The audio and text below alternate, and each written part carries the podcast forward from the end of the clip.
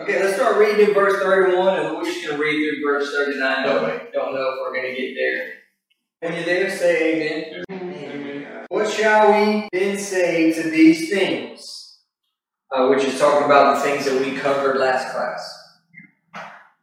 If God be for us, who can be against us? He who spared not his own son, but delivered him up for us all, how shall he not with him also freely give us all things? Who shall lay anything to the charge of God's elect? It is God who justifies. Who is he who condemns? It is Christ who died, yea, rather, who is risen again, who is even at the right hand of God, who also shall make intercession for us. Who shall separate us from the love of Christ? Shall tribulation or distress or persecution or famine or nakedness or peril or sword? As it is written, For your sake we are killed all the day long. We are accounted as sheep for the slaughter. Nay, in all these things we are more than conquerors through him who loved us. For I am persuaded that neither death, nor life, nor angel, nor principalities, nor powers, nor things present, nor things to come, nor height, nor depth, nor any other creature shall be able to separate us from the love of God which is in Christ Jesus our Lord. The heading is God is for us. Remember, we talked about the Holy Spirit helping uh, helping us to pray. We go through situations, situation Thursday, we don't even know what to pray. We, we, don't, we just Yeah. we I are dumb, right? I mean, Yeah. that's the, the I can't pray. I don't even know. I, I don't even know what to pray for. I just and so the Spirit is there to help us mm-hmm. in our weaknesses, and it's in, in reference to prayer, our inability to always, we don't always know, we rarely know what the Lord is actually trying to do. And somebody that's been in a trial says, Amen, brother. That's why the first question you want to ask is, why? Yeah. What is happening? What? Because we don't we don't really understand. We don't really know. So then we get to this God is for us. Well, we can say amen to that right away when we know that we have the help of the Holy Spirit to help us even pray what we don't even know that we need to pray while we're in the middle of a situation or circumstance. So now we're just going to strengthen it. So, verse 31. What shall we then say to these things? Okay, yeah, that's it. These things refers to the suffering presently endured in comparison with the glory which shall be revealed in us, which I think we've kind of already hit, Yeah. hit on that, so we don't need to hang out there. Uh, the next part of that verse says, If God be for us, who can be against us?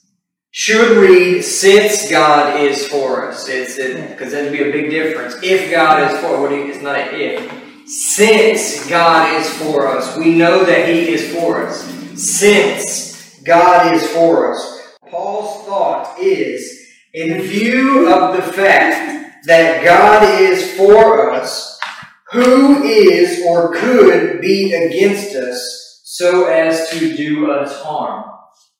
Since we know that God, who is all powerful, all knowing, all wise, totally in control, is for us, then who could be against us? That's right. Verse 30. Oh, you, oh wow, look at that. Beautiful. I'm. Verse 32. Uh, he who spared not his own son, Uh, if you look at your handout, you have the Greek word for uh, spared. It means to treat leniently, to spare. The idea is God gave heaven's best. When God saw man and, the and, and saw that man needed to be saved, needed to be redeemed. God did, He withheld absolutely none of the resources that He had in heaven in order to bring about the redemption of mankind. Up into, which obviously we know, even to the point of giving His only Son. Yes. Yes. Everything, all the resources that He had in heaven, which is anything. That's it. Everything. Everything. Everything. He didn't spare one single thing, even to the point that he gave his only son. He gave, he literally gave heaven's best. And what's even more powerful is that Christ willingly did it. Did it. Yes. Yes. Yes. We talked about that Wednesday a little bit. Sometimes we think, okay, God gave His Son and His Son died. If it's, it has to be willingly by Christ as well. The two were one in character, but also in the work of redemption. They were in total agreement. Christ wasn't forced to do anything. He willingly did. It. He willingly left everything he had before in heaven. Everything. Came down to earth to be a man, took on the form of a man, which means he had to cease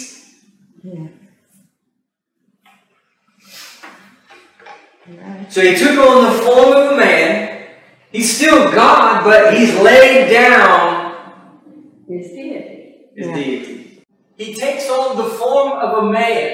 He takes on, think about this. God takes on the form of something that he created, Wow.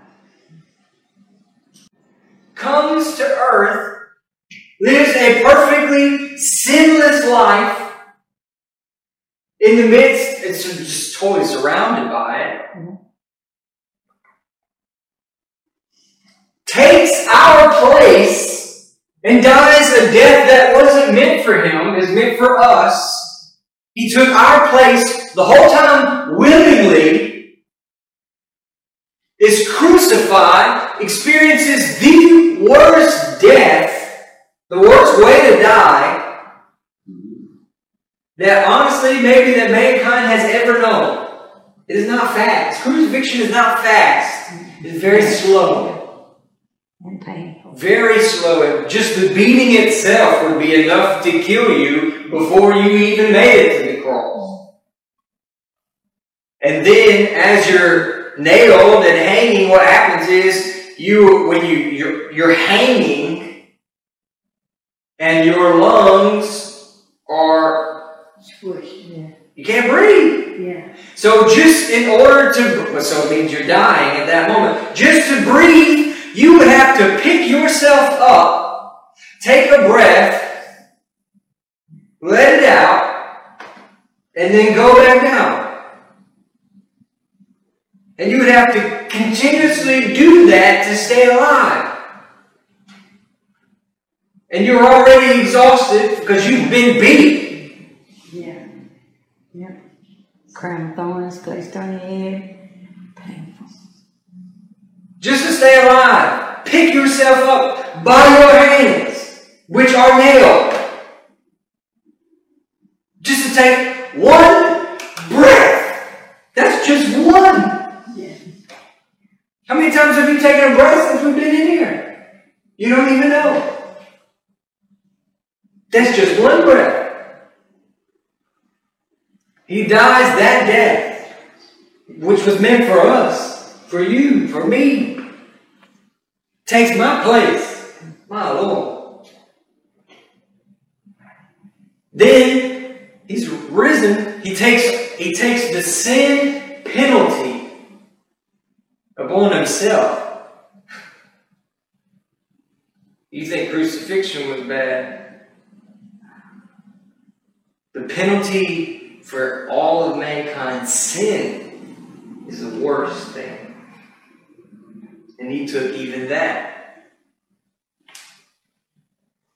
Then Obviously, he dies, buried, he's raised. But for all eternity,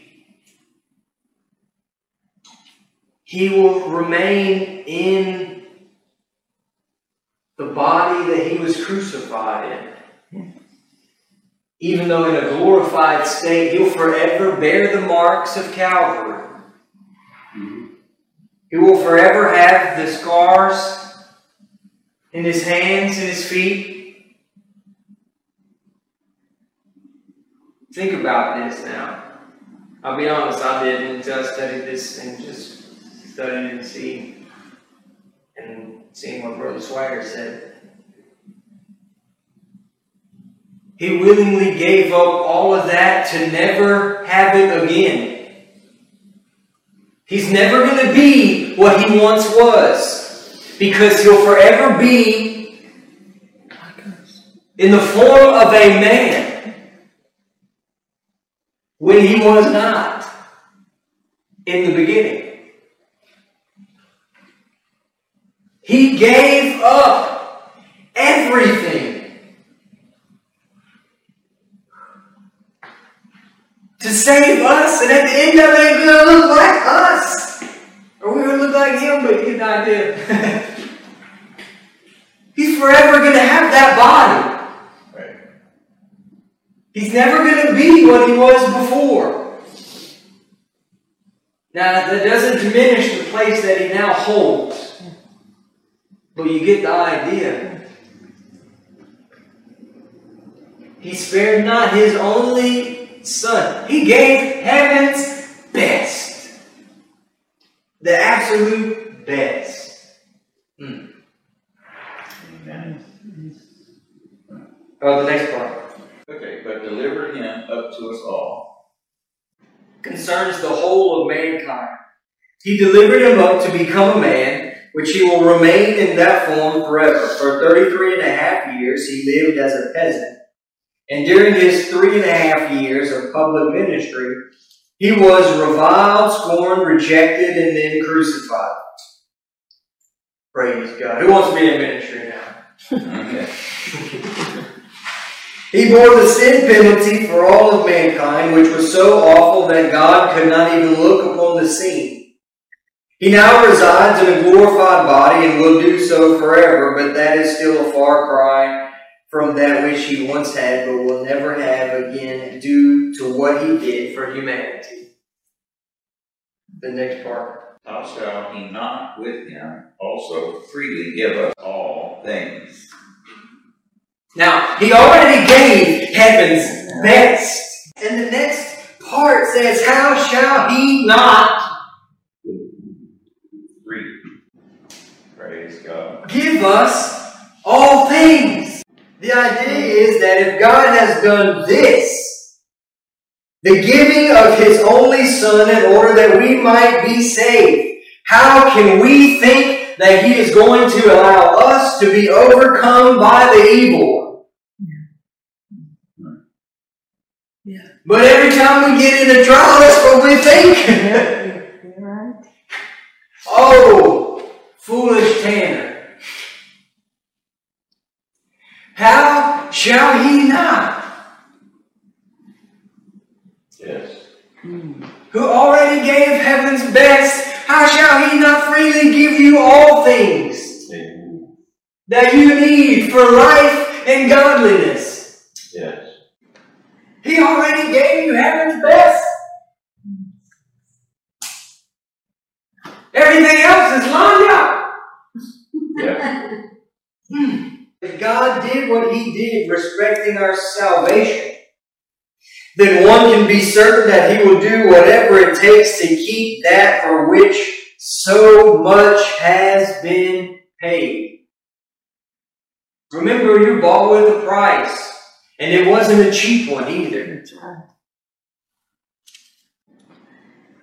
Brother Sid, I don't know if you built this house, but either way, I would consider that you would have paid a decent price for this home, even if you bought it or built it.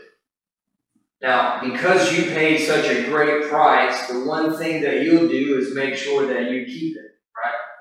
That you keep it's going to be well kept. be taken care of. Something breaks, well, we got to fix it. Because it was what a great investment. Now, if you were God's great investment, like Brother Sid, Sister Minnie's investment, as far as this life, is home. And how they treat their home. Now, if they treat their great investment like that, and sinful man treats his good investments like that, how much more will a perfect father treat and keep his greatest investment? Yeah. I feel that. Ah, but I gotta take it from me personally. Just because I'm teaching don't mean nothing. I'm his greatest investment. Take it. You are his greatest investment. Why would he not take care of his greatest investment? That's right. Amen. Ah, Lord. Hmm. Amen. The word freely in the Greek, you got your hand down so that you have the Greek word. It means without a cause, freely, and uh, Gratuitous. yes, thank you. God. Got tied up here. God gives us all things not because we deserve them. He does it because of His love and His grace. Verse 33.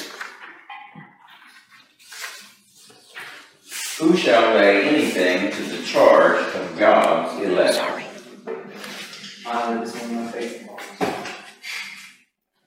Means who shall pronounce those guilty whom God pronounces righteous. Amen. We just kick self righteousness right in the back pocket, right here. Religion. Yeah. Yeah, that's right. Every single sin by the trusting believer which has been committed has been washed away by the blood of Jesus Christ and because of one's faith in that shed blood. Hmm. It is terribly improper and actually an insult to God for a believer to bring up the sins of another, which have long since been washed clean by the blood of Jesus. And also to bring up your own sins that have been washed clean by the blood of Jesus. Remember, we've gone through justification. Just as if you never sinned. And you got justification by what? Faith.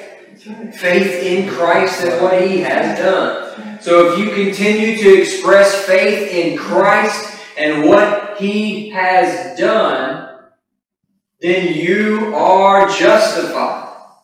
You are right with God. If my brother sins, and yet, and I can see that, and but yet he is trusting in the blood of Jesus.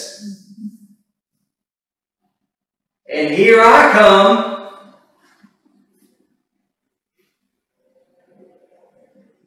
Mr. Holy Spirit. Brother, can you make yourself right with God. He's trusting in the Lord. His faith is right. His faith is actually probably more right than mine. And God's word says, Who shall lay anything to the charge of God's elect? Me, as a fellow believer, I can't lay anything to his account that has been cleansed by the blood of Jesus. And the moment I do, what I'm saying is that the blood of Jesus is not enough. True. Well, it's not genuine. You don't get that choice. Right.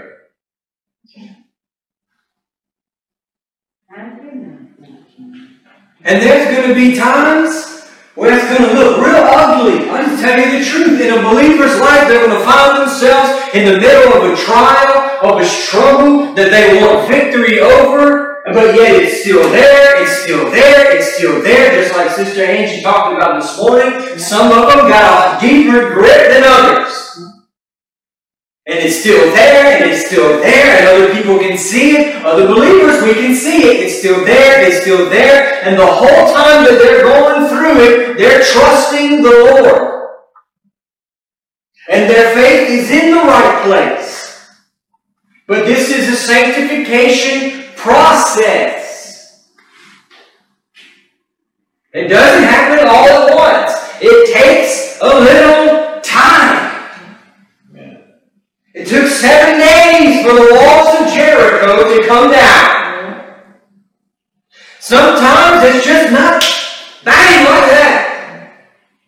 And if we see it in another brother or sister's life, and we said, well, we, and we start laying that to their account, but yet they're trusting. I'll just tell you straight up, you are so self-righteous. And you better check your own plate first. You worried about the speck. And you got a plank because they got a bondage that they're trusting. You got a plank of self righteousness. Which also means that you are not trusting in the work of Calvary. Your faith is actually in you.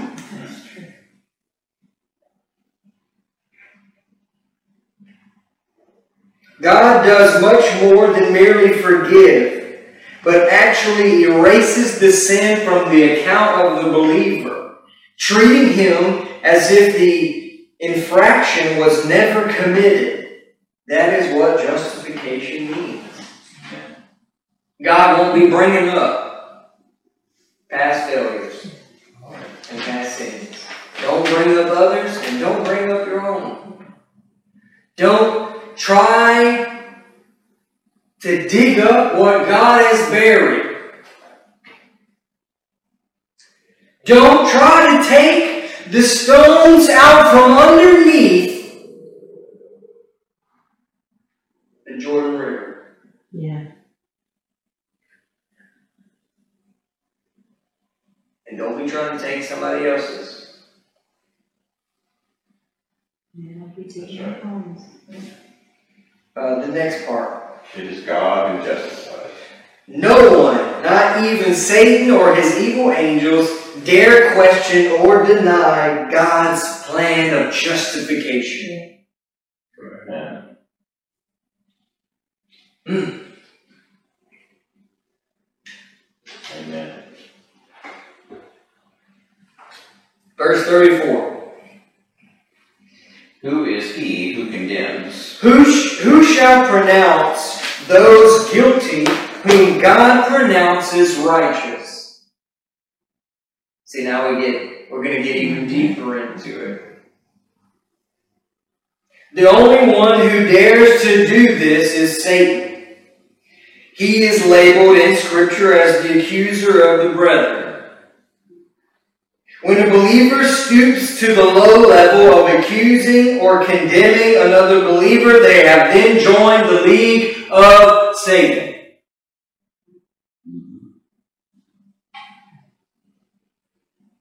Sometimes we don't really take things that seriously. Oh, this is so true. Oh no, I wasn't doing. I'm just saying that you know they take that to the. Hey, oh, that scripture actually says, shut your mouth. "Who shall lay anything to the charge of God's elect?" It is God that justifies. God chooses the way that man can be justified, not you. God chooses, not you. God's plan, not yours. Who is he that condemneth? If you do, you are you are you are in a place that Peter found himself. Peter, a follower of Christ, we all know that. Jesus talking about going to Calvary, Peter says, Be it far from you, Lord. And Peter thought he was the Messiah. Peter even had the confession that he was the Son of God. And Jesus turns and says, Get behind me, Satan. Yeah. Oh, so Peter Satan. No, no, no. The thought process that was going through Peter's head was not from the Lord, it was from.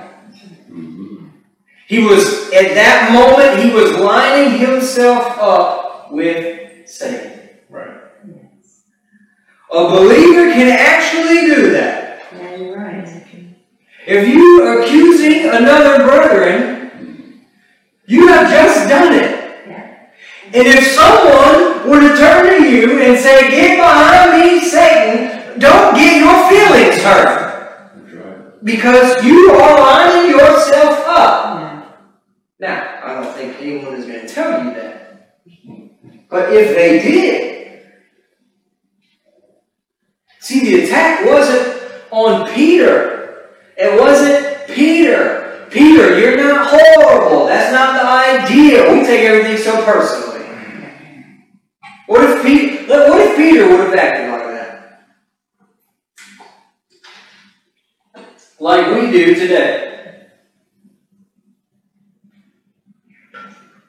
Get behind me, Satan. well, you don't love me. Obviously, you don't love me. Who do you think you are? We take it so far. I don't have, I don't have to deal with this. I'm out of here. I mean, let's be honest. With the way that society is today, the way that we act, someone tells us the truth, and we get our feelings hurt. When it's the truth, we would rather someone lie to us. And we think because you hurt my feelings, oh, that, oh, oh, my goodness. Well, that can't be right. If you got your feelings hurt, it might, it actually might be right. If Peter would have gotten his feelings hurt, who knows what Scripture would have ended up looking like. But Peter didn't. But a minister stands up and tells us the truth, steps on our toes, and we take it personally. Well, he just doesn't like me. Who cares? What?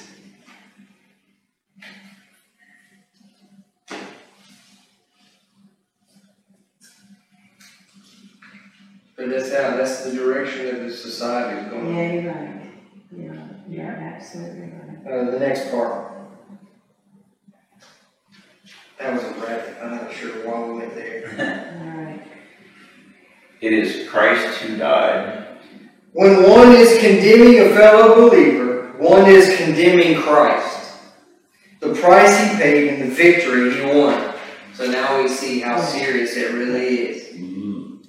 The next part. Yea, rather, who is risen again. The resurrection ratified the fact that Jesus was the perfect sacrifice and that God accepted it as such. If God has accepted the sacrifice of His only Son and proven it by raising Him from the dead, then who are we, or anyone else for that matter, to question such by condemning those who have placed their trust and faith in Him? If he didn't pay for every single sin, he could not have been raised from the dead. Because the type in the Old Testament was a spotless, perfect lamb. And if and sin causes death. So if one sin was not paid for, death would still reign. Yeah, that's right. But the fact that death doesn't reign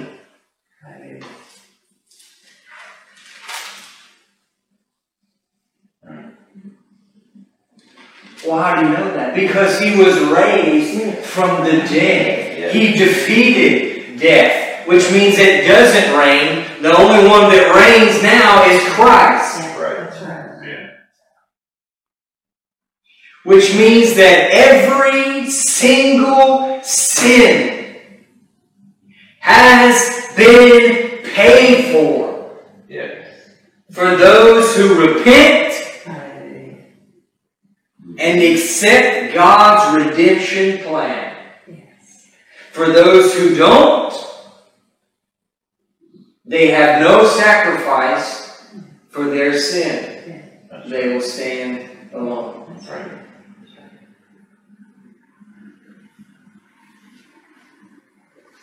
Next part.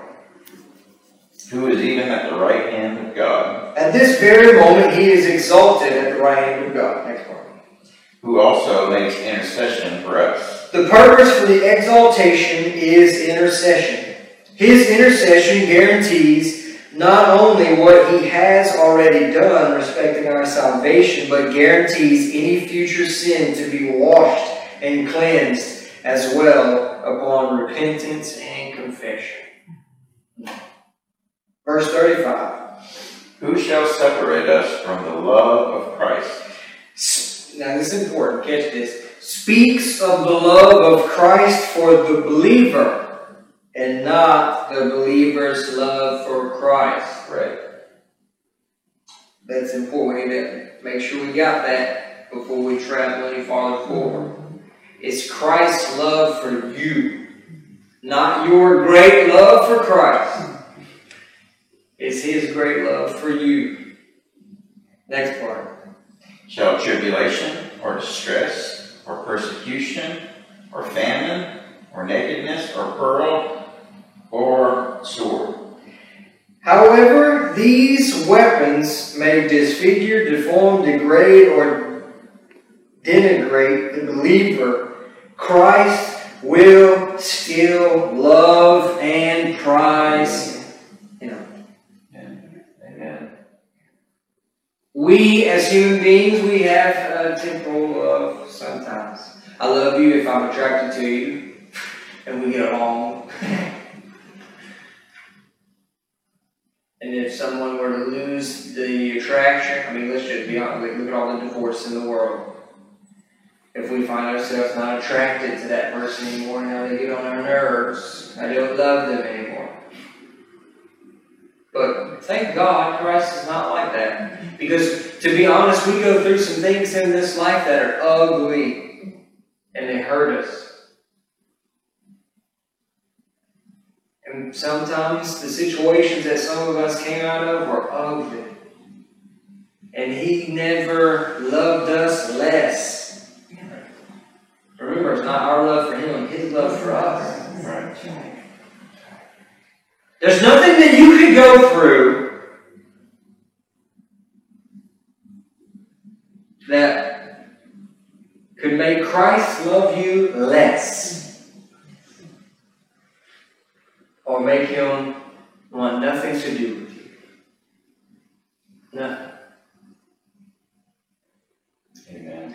Joseph was just as dear to that love when lying in the dungeon as when seated on the throne. Yeah. That's right. That's right. Joseph was just as close to God and experience the love of Christ just as much in the dungeon as he did on the throne. Like what Angie said this morning. Whether you got everything or nothing, he still loves you the same. He didn't love Joe any less. When he allowed things to come at Job, It wasn't because he loved him less. He loved him the same then as he did before and after.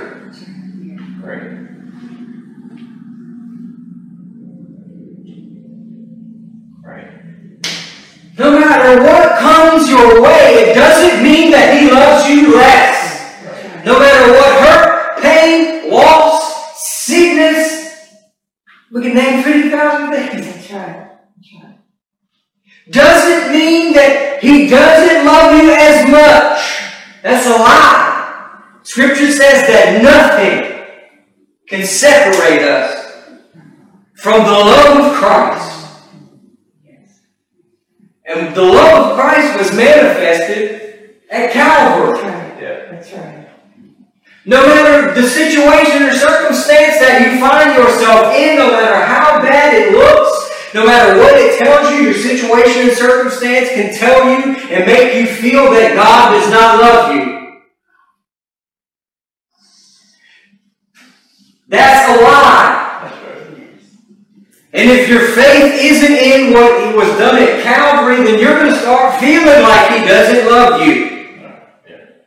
But if you are focused in, if your faith is in the right object, the person of Christ and the work of Christ, then that is where you are looking to see if God loves you. Which you'll know right away, He loves me with everything that He has because what? He gave heaven's best for me. He didn't spare heaven's best for me. Yeah, but you lost everything. He didn't spare heaven's best for me. He me more than anything in this world. I can say I'm the apple of his eye. Well, how do you know that? You lost everything in your life, Job.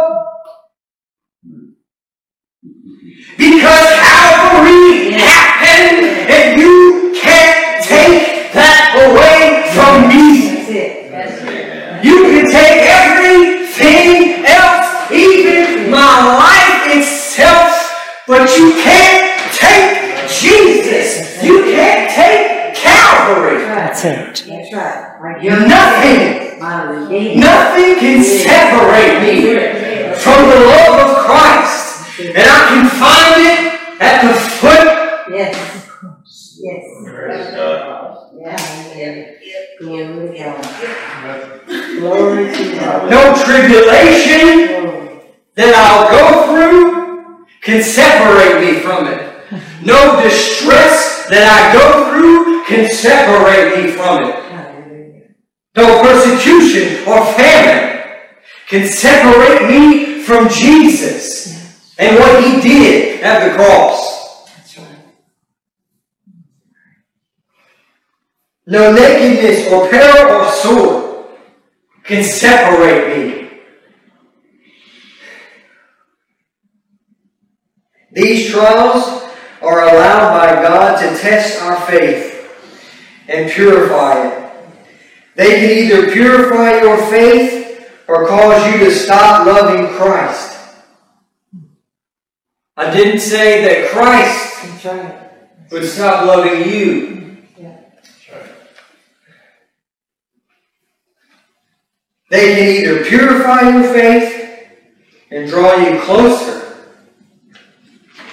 or cause you to stop you to stop loving Christ, cause you to walk away, cause you to forfeit your salvation, even though He never stops loving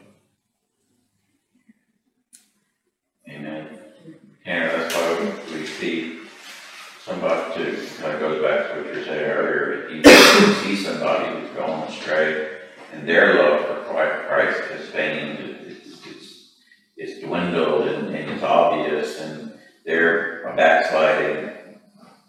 Be careful how we treat such a one, Yeah. and how we judge such a one, Yeah. because Christ's love for them has not dwindled. Yeah. Yeah.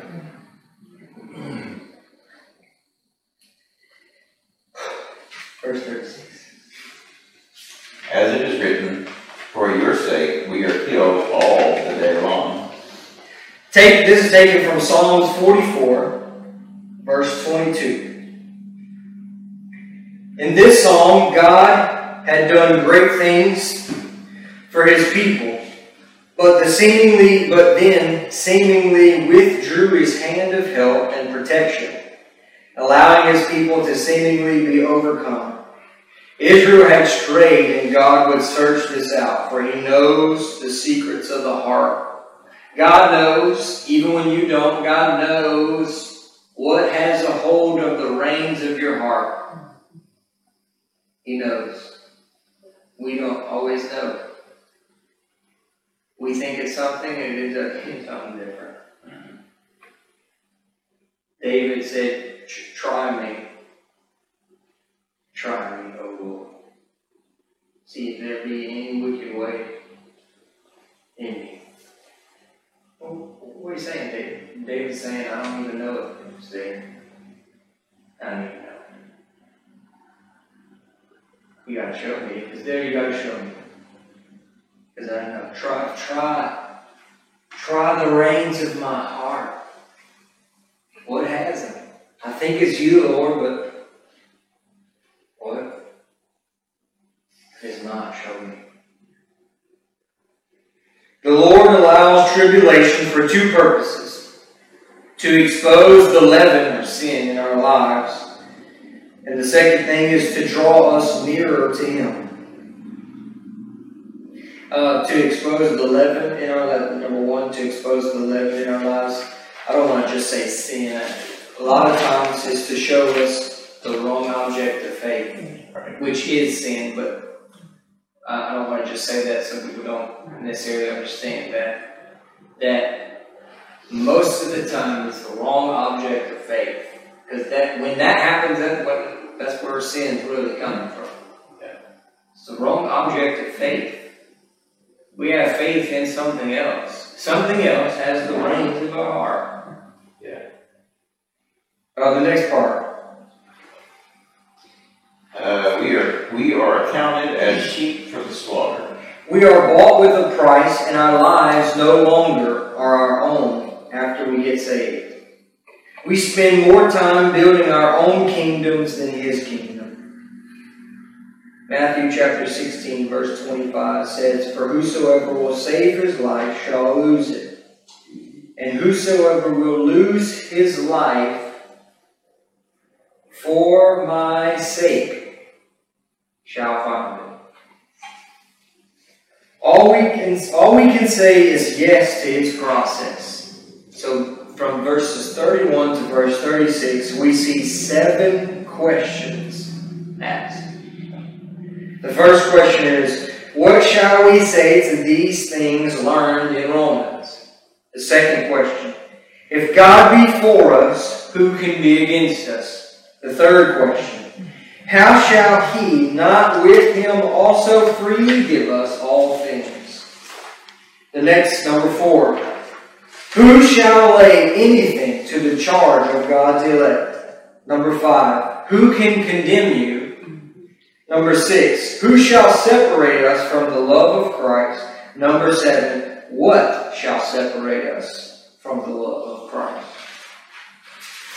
And that completes that section.